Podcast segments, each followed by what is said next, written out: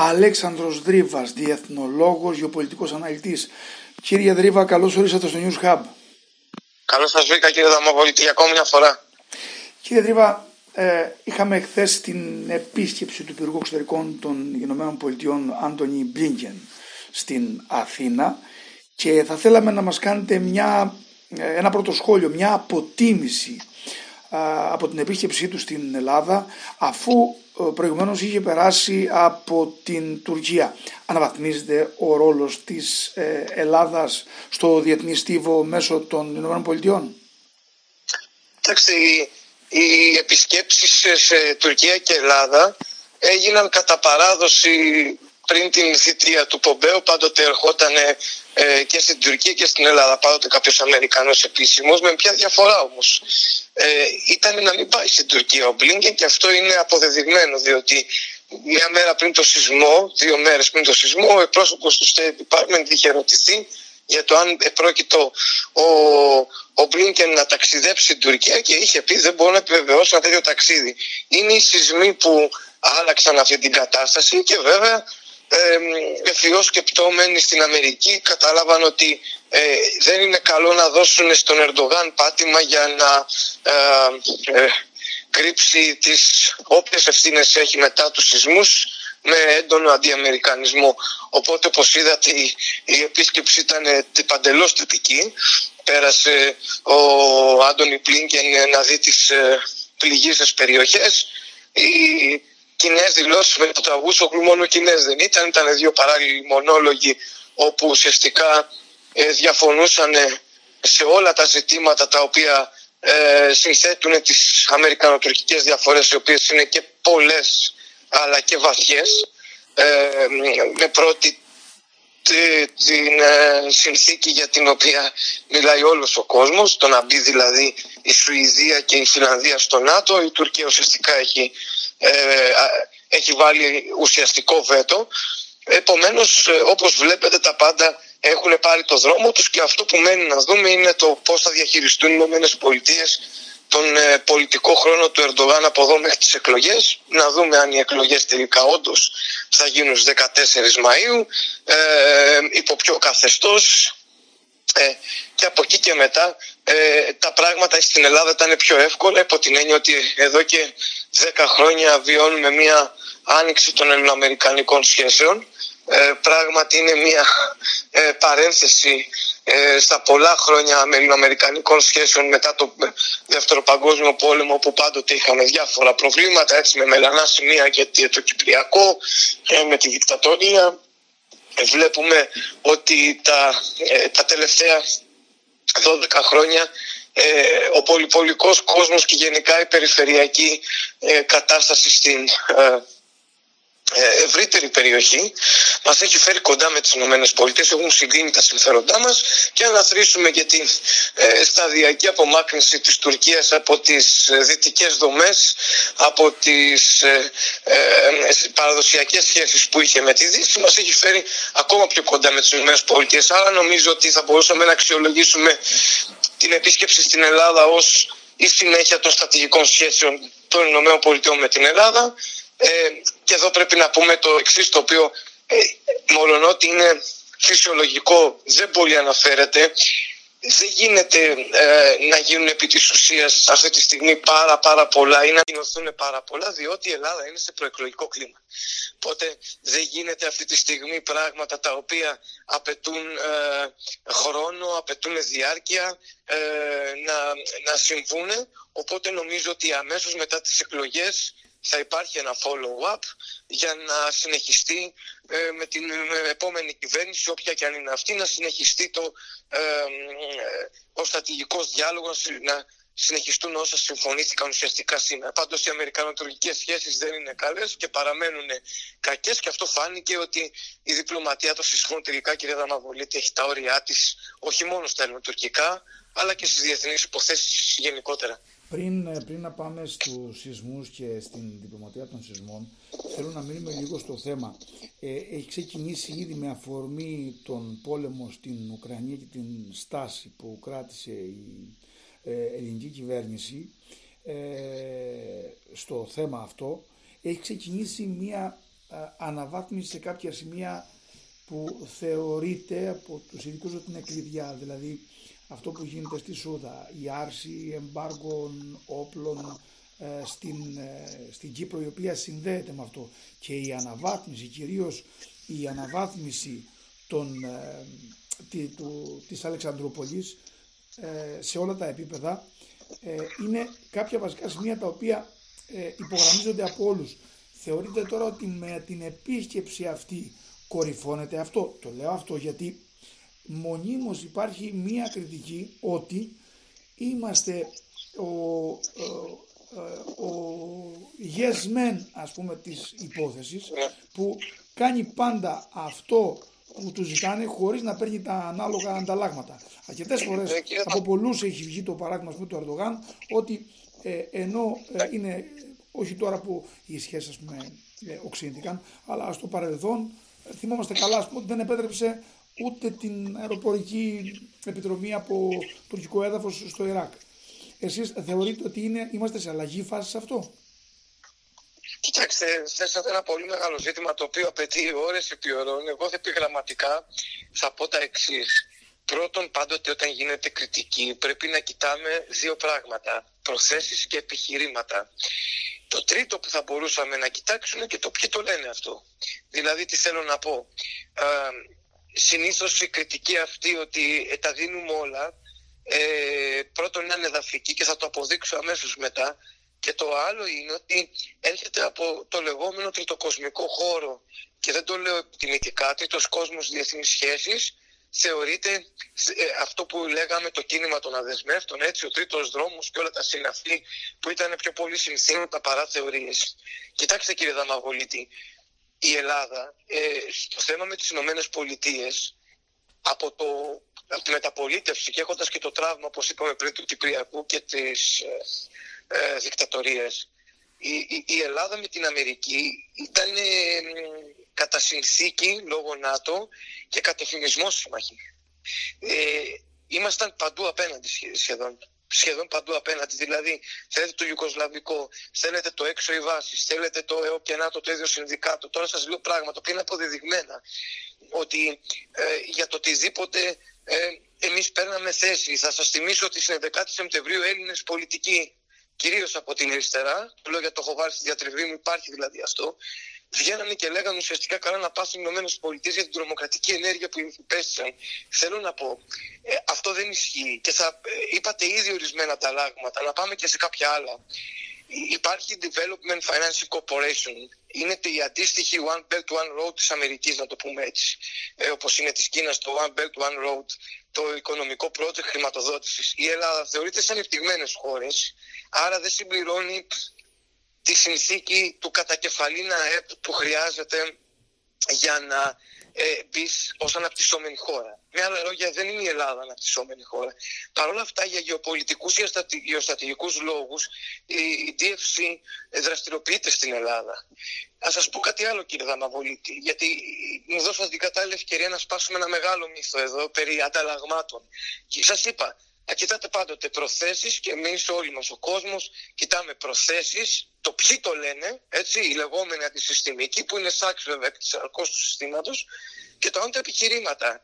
Το ότι δεν παίρνουμε ανταλλάγματα είναι ένα σύνθημα, διότι η Ελλάδα αναβάθμισε την Αλεξανδρούπολη έτσι. Η Αλεξανδρούπολη πάει να γίνει διαβαλκανικό κέντρο είναι, πολλαπλών κύριε χρήστων. με μισό λεπτό να σας διακόψω σε αυτό το σημείο, γιατί είναι πάνω σε αυτό που λέτε, αλλά η, η κυβέρνηση, ας πούμε, η ελληνική κυβέρνηση, επικρίθηκε σε μεγάλο βαθμό και από τα κόμματα της αντιπολίτευσης και ναι. από κύκλους μουσιογραφικούς για την ενέργεια που έκανε ε, ναι. και έστειλε όπλα ας πούμε στην Ουκρανία. Ναι, ήταν, ήταν λάθος που επικρίθηκε. Έτσι, το μόνο ζήτημα πούμε, που η, η Αλεξανδρούπολη αναβάθμιση είναι το ανταυτού δεν είναι μόνο η Αλεξανδρούπολη. Η Αλεξανδρούπολη είναι το ένα και κακώς επικρίθηκε. Αν έπρεπε να επικριθεί σε κάτι, θα μπορούσαμε δηλαδή να το συζητήσουμε, να ασκηθεί κριτική. Είναι το αν μπορούσαμε να τα στείλουμε πιο μετά, υπό την έννοια ότι έπρεπε να υπολογίσουμε ότι ο πόλεμος τελικά μετά από το ένα μήνα, δύο, είδαμε ότι πήρε τη δική του δυναμική, ότι δεν θα τελείωνε εύκολα. Οπότε θα μπορούσε η Ελλάδα να κάνει αυτό που λέμε οικονομία δυνάμεων στο τι θα δώσει, όχι στο αν θα δώσει. Η Ελλάδα έπρεπε, έπρεπε να δώσει και καλώς έκανε και το είχε εξαργυρώσει πολλαπλάσια και στους πολέμους πρέπει να παίρνεις μέρος. Ειδικά όταν είσαι χώρα σαν την Ελλάδα, ειδικά όταν η Τουρκία έχει κάνει την επιλογή της με τη Ρωσία και η Ρωσία έχει κάνει την επιλογή της από το 16 με την Τουρκία, η Ελλάδα δεν είχε κανέναν άλλο δρόμο. Έπρεπε να το κάνει αυτό και γι' αυτό λέω ότι η κριτική η οποία ασκήθηκε ήταν πιο πολύ συναισθηματική γιατί αποκαλύφθηκε ε, κατά τη διάρκεια της του Ρωσοκρανικού πολέμου αποκαλύφθηκε ότι ε, υπάρχει εδώ πέρα συγγνώμη, μια ε, ομάδα ανθρώπων η οποία ουσιαστικά κρίνει τα ε, πιστοποιητικά ε, πατριωτικών φρονημάτων με βάση την αγάπη προς μια συγκεκριμένη χώρα. Ε, αυτό είναι και καλυμμένος αντιαμερικανισμός. Εγώ δεν λέω ότι ο αντιαμερικανισμός δεν είχε αίτια, όπως είπαμε πριν, από ένα σημείο και μετά, αν είναι άγωνος και είναι απλά συναισθηματικός και απλώς διατυπώνει συνθήματα και όχι πολιτικές προτάσεις, πρέπει να καταλάβουμε ότι η Ελλάδα δεν μπορεί να είναι ποτέ μαζί με την Τουρκία. Τι σημαίνει αυτό, ότι άπαξ και η Τουρκία διάλεξε να είναι ε, αυτό που λένε επιτίδια ουδέτερη χώρα ε, προς την πλευρά της Ρωσίας όμως, η Ελλάδα δεν μπορούσε να ήταν έτσι κι αλλιώς προς τα εκεί. Από εκεί και μετά πιστεύετε εσείς ότι, και το λέω πάντοτε ρητορικά για χάρη του διαλόγου μας, πιστεύετε ότι εταιρείες σαν την Amazon, τη Microsoft, κύριε Δαμαβολίτη, ήρθαν για τις καλές φορολογικές υπηρεσίες ή για το, ή για το ΦΠΑ που είναι επικερδής για αυτές τον, ή για το επενδυτικό μας περιβάλλον. Αυτές οι εταιρείες έχουν έρθει όπως η Cisco, όπως η Pfizer, όλα αυτά, τα, όλα αυτά είναι τα ανταλλάγματα που λένε, όχι τώρα, εδώ και καιρό. Είναι το ότι η Αμερική άνοιξε προ, πράσινο φως στο να έχουμε τη δυνατότητα και την επιλογή να πάρουμε το F-35, το κορυφαίο μαχητικό σκάφος στον κόσμο αυτή τη στιγμή και ε, οι ίδιοι ήταν που έλεγαν ότι η Αμερική δεν μας δίνει ε, ποιοτικά όπλα, δεν μας δίνει το ένα. Και τώρα ξαφνικά όπως θα είδατε υπάρχει η ίδια ομάδα, είναι εκείνη η οποία θεωρεί ότι είναι το F-35 δεν είναι καλό ή οτιδήποτε. Το θέμα είναι η Ελλάδα να μπορεί να το καλύψει στο κόστος και όλα τα υπόλοιπα νομίζω δεν χρειάζεται να τα συζητάμε. Αλλά αυτό το ότι δεν παίρνει η Ελλάδα ανταλλάγματα ή ότι η Ελλάδα είναι γέσμε ίσχυσε μια περίοδο Uh, ήταν η εποχή του Σιμίτη, ότι φτάσαμε να ευχαριστούμε τους Αμερικάνους για λάθος λόγους, καμία σχέση αυτό τότε που είχε πει με τα ίμια. Αυτό είναι η μόνη περίοδος στην οποία μπορούμε να βρούμε αυτό που ασκούν σήμερα κριτική. Όλες τις άλλες περιόδους και την κλείνω αποδεικνύοντας αυτό, από το 1982 η Ελλάδα έφτασε στο 2022 κύριε Δαμαβολίτη για να, να ανανεώσει άνω των δύο ετών τη Σούδα στους Αμερικανούς. Καταλαβαίνετε ότι είχαν την καλύτερη βάση της Μεσογείου, οι ίδιοι τη λέγανε best internet, την ε, ε, ανανεώνανε τη σύμβαση κάθε χρόνο. Και οι Αμερικανοί χρόνια λέγανε δώστε μας παραπάνω για να κάνουμε επενδύσεις και η Ελλάδα έλεγε όχι. Θέλω να πω έχουμε πει τόσα όχι όσα έχουν πει κυρίως επειδή το έχω κάνει έρευνα στη διατριβή γι' αυτό σας το λέω χώρες της Λατινικής Αμερικής. Άρα αυτό το yes δεν υπάρχει στην Ελλάδα εκτός όπως σας είπα της περίοδου του Σιμίτη. Ωραία, να περάσουμε τώρα λίγο στο κομμάτι των σεισμών. Ε, είχαμε μια μεγάλη φυσική καταστροφή, είχαμε τον ανθρώπινο πόνο, είχαμε χιλιάδες ζωές.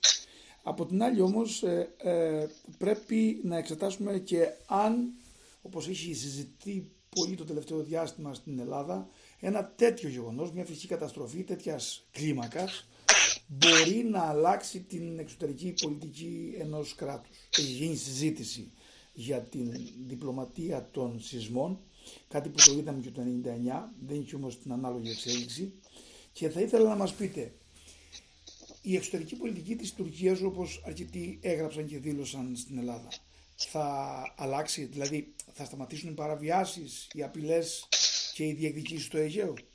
Ποια θα είναι η επόμενη μέρα; Ε, νομίζω είναι άλλο ένα ρητορικό ερώτημα το οποίο για μας είναι ρητορικό κύριε Δαμαβολίτη αλλά όπως είπατε σωστά για πάρα πολλούς ε, ε, που υποκρίνονται ότι δεν είναι ρητορικό πρέπει να δώσουμε τελεσίδικα την απάντηση δεν είναι δυνατόν μια φυσική καταστροφή μια οποιαδήποτε καταστροφή να ε, αναγκάσει ένα κράτος να αλλάξει δομικά την εξωτερική του πολιτική. Είναι αυτό που λέμε και στη θεωρία αλλά και στην πρακτική το ότι αλλάζεις τακτικά κάτι δεν σημαίνει ότι το αλλάζεις στρατηγικά. Ε, μπορεί να αλλάξεις ε, στενά για να βγεις σε μια λεωφόρα, αλλά η λεωφόρος σπανίως αλλάζει. Δηλαδή, η στρατηγική οδός της Τουρκίας είναι τέτοια που της υπαγορεύει μονίμως να ε, θέλει να επεκταθεί προς τα δυτικά. Την Ελλάδα τη θεωρεί ζωτικό της χώρο όλη την Ελλάδα, όλη την ελληνική επικράτεια. Επομένως, δεν πρόκειται ποτέ, δεν υπάρχει διπλωματία των σεισμών, σε καμία βιβλιογραφία δεν υπάρχει. Είναι κατεφημισμό, γι' αυτό όλοι τη βάζουμε σε εισαγωγικά. Ε, οπότε κύριε Δαμαβολίτη, κάτι το οποίο μπαίνει σε εισαγωγικά δεν μπορεί να κυριολεκτεί και δεν μπορεί αυτό το πράγμα να είναι επιχείρημα. Μπορεί να είναι αφήγημα, μπορεί να είναι επικοινωνιακό τέχνασμα, μπορεί να είναι και ε, έτσι ε, το φετίχ ορισμένων, γιατί εγώ ε, σαν φετίχ το είδα από τους ίδιους και τους ίδιους που το ε, κάνουν αναπαραγωγή, είδατε μόνος σας, γιατί πάντα πρέπει πάμε σε στοιχεία, πέραν ότι σωστά ο Έλληνας υπουργός Εξωτερικών το τεκμηρίωσε και μπροστά στον Αμερικανό ομολογό του και δεν είδα να διαφωνεί, ε, ότι είναι, δια, είναι τελείως διαφορετικό το ότι συλληπούμαστε και συμπονούμε έναν λαό που πραγματικά πλέον βγαίνει καθημαγμένος από μια καταστροφή πραγματικά ανθρωπιαστικές εικόνες. Και άλλο το ότι ε, όταν έρθει η ώρα τα κράτη είναι που μιλάνε και όχι οι λαοί. Αυτό είναι βασικό ρεαλιστικό αξίωμα. Το άλλο κύριε Δαμαβολίτη είναι ότι ο ίδιος ο Αμερικανός υπουργός Εξωτερικών παρότι ε, η Αμερική θα παράσχει περίπου 185 εκατομμύρια δολάρια σε Τουρκία και Συρία μαζί ε, δεν τον είδα όπως και εσείς και όπως όλοι δεν τον είδα ιδιαίτερα ανοιχτό χέρι εντός εισαγωγικών στις κοινέ ε, δηλώσεις που έκαναν με τον Τζαβούσογλου. Είδατε ότι ούτε η Αμερική άλλαξε στάση, ούτε η Τουρκία αλλάζει στάση και νομίζω, αν μου επιτρέπετε για να κλείσω, ότι το ψευτοαφήγημα αυτό, το οποίο για 4-5 μέρες ε, για μένα είναι, τη δική μου γνώμη καθαρά λέω ότι ήταν και ανήθικο, διότι είναι πολύ, γιατί ανήθικο δεν είναι ε, να λες ότι διαχωρίζεται ο ανθρώπινος πόνος από την πολιτική. Ανήθικο είναι να προσπαθείς να εκμεταλλευτείς τον πόνο για να παράξεις πολιτικά αποτελέσματα. Έγινε από συγκεκριμένους ανθρώπους εργαλειοποίηση του πόνου, για αυτό το λόγο, οπότε πρωτίστως το θεωρώ ανήθικο. Δευτερευόντως είναι ε, αστοιχείωτο και αστρατήγητο, γιατί όπως σας είπα δεν υπάρχουν αυτές οι αλλαγές στα κράτη. Τα κράτη δεν συμπεριφέρονται με αυτούς τους τρόπους, δεν αποφασίζουν έτσι. Άρα, από την πέμπτη-έκτη μέρα άρχισε αυτό να τονίζει ότι κατάλαβαν πάρα πολύ καλά αυτοί οι άνθρωποι ότι θα εκτεθούν το ίδιο με την προηγούμενη χρονιά. Σας θυμίσω εγώ 14 Μαρτίου πέρσι τι λέγαν ορισμένοι, οι ίδιοι βασικά, μετά το δείπνο στο Βόσπορο, έτσι. Λοιπόν, είδατε μετά από ένα μήνα ότι η Τουρκία άρχισε να εξαπολύει μύδρους και απειλές κατά της Ελλάδας. Εμείς πρέπει να είμαστε προετοιμασμένοι να κάνουμε τη δουλειά μας.